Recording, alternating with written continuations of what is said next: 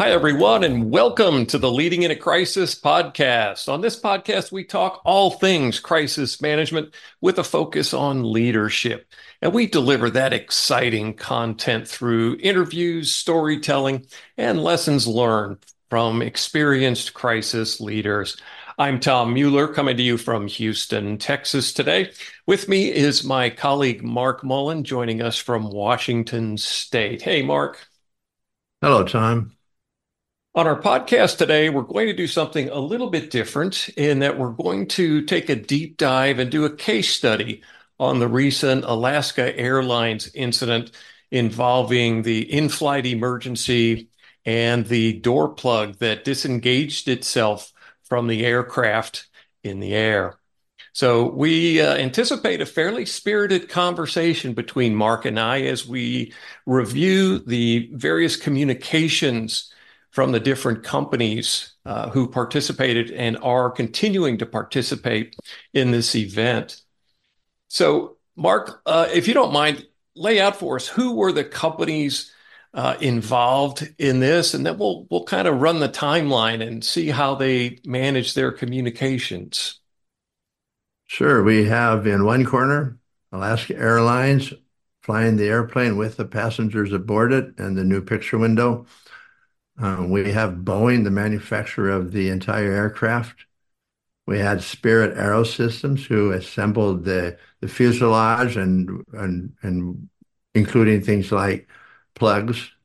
Then we have the National Transportation Safety Board regulator and the Federal Aviation Administration regulator, both who certify safety of the aircraft.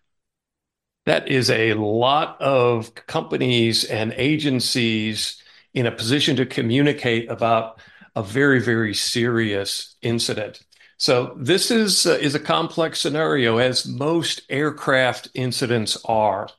Now, thankfully, this incident had a happy ending, at least for the acute phase of this crisis, in that they were able to land the aircraft safely, and um, and everyone evacuated uh, from the aircraft, no injuries. Let me do a quick walkthrough of the timeline here so we're all on the same page around the incident. It started uh, Friday, January 5th. The aircraft departed from Portland at 5:07 p.m. About 6 minutes into the flight, the door plug disengaged from the aircraft which caused rapid depressurization uh, at 16,000 feet. Now, I suppose they're very fortunate that they weren't at a higher cruising altitude when this occurred, but still a very, very dangerous and scary situation. The pilots landed the plane safely, even with the new picture window, as Marc described it a moment ago, but no one seriously injured or killed. So, Marc, a very, very serious situation. It turned out well. But as you step back and think about the communications aspects of this, um, thinking about, you know, Alaska Airlines would kind of been the first up in communicating around this. What do you, uh, what's your assessment of, of how they came out of the gate? My personal opinion is that while the uh, the time they spent three and a half hours about to their first statement first statement um, was not that long. It was too long. I think we need to keep a basic equation in place, which is accident plus ability to capture images and broadcast them equals you'd better hurry. And and given the fact that Friday evening we could look at pictures of the blown out door and and see pictures of the of the inside of the cabin and all sorts of other imagery, that while the statements were good and supportive, they should have had something out much more rapidly. Yeah, we talk about the golden hour of, you know, having that first statement drafted, approved, and ready to get out at about an hour into an incident.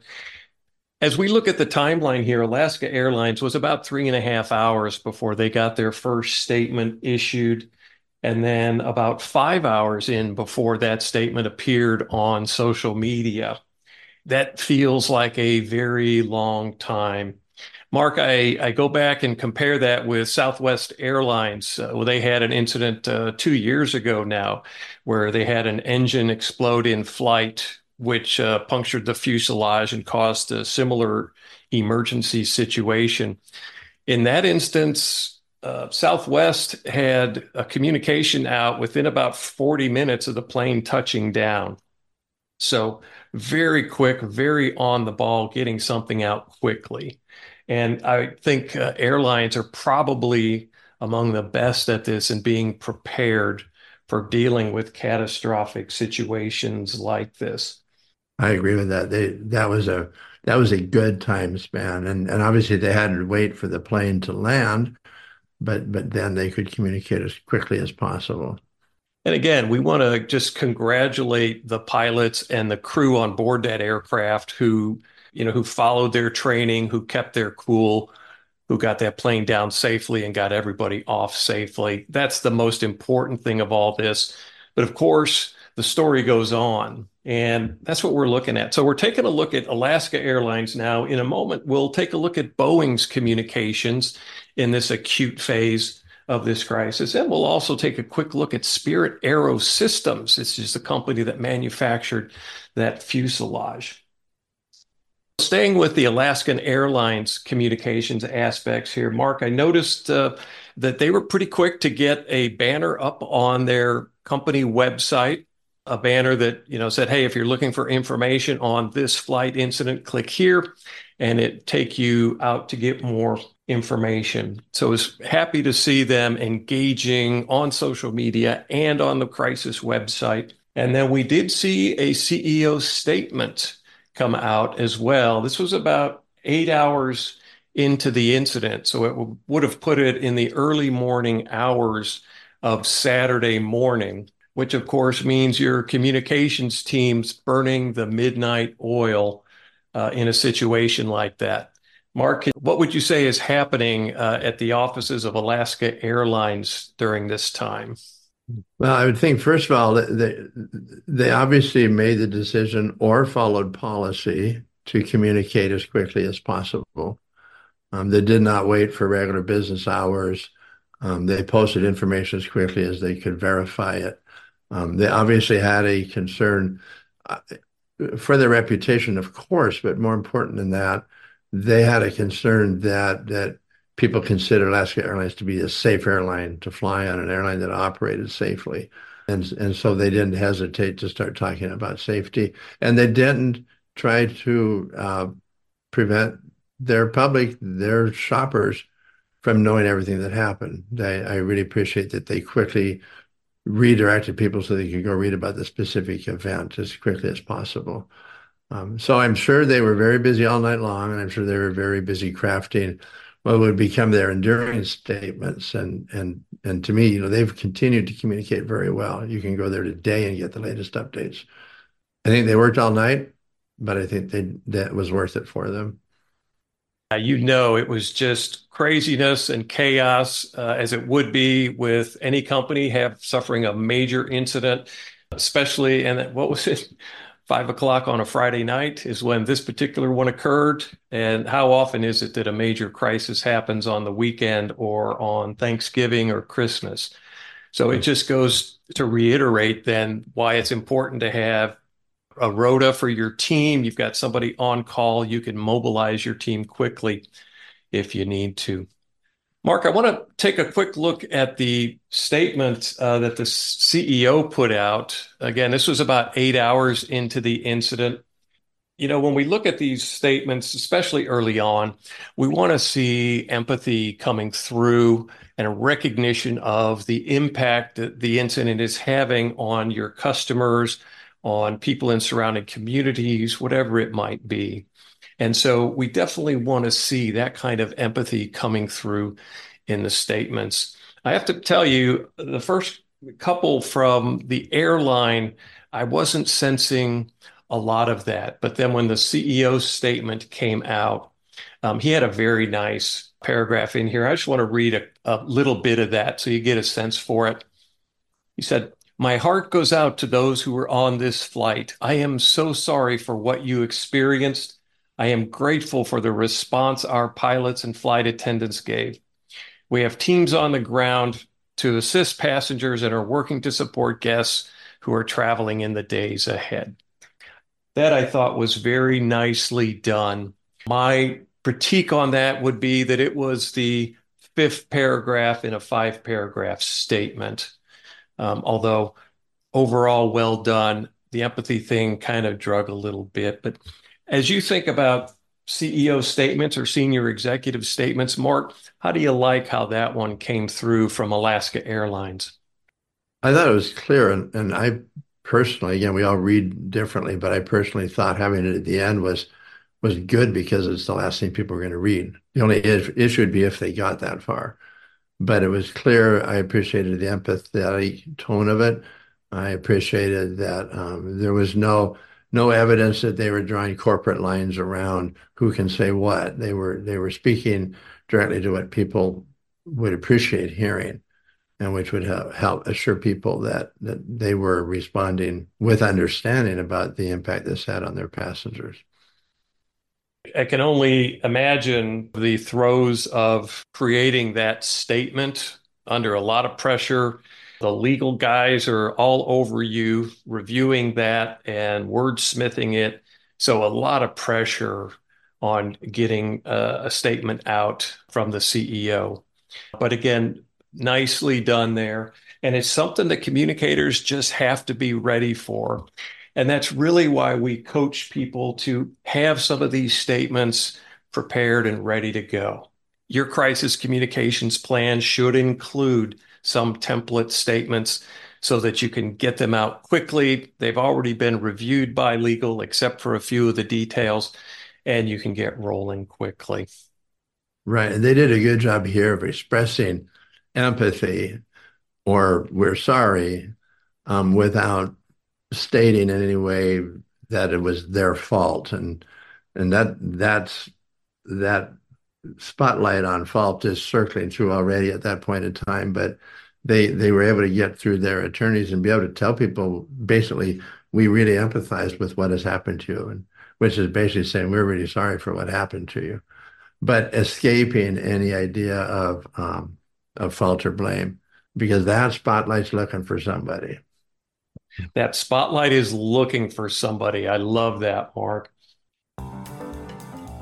Hi, everyone. Tom Mueller here. One of the challenges we face in the crisis space is keeping our teams engaged in thinking about crisis response. One approach I have found to be very effective in that space is using case studies to guide a conversation around crisis readiness. This can be a fun and engaging way to stimulate your team's thinking about crisis, and it can be delivered in as few as 30 minutes. That makes it an ideal addition to a team meeting agenda. One of the services I offer here is leading these facilitated discussions. I can deliver this virtually or in person as part of your next team meeting, and I can guarantee a fun and engaging conversation.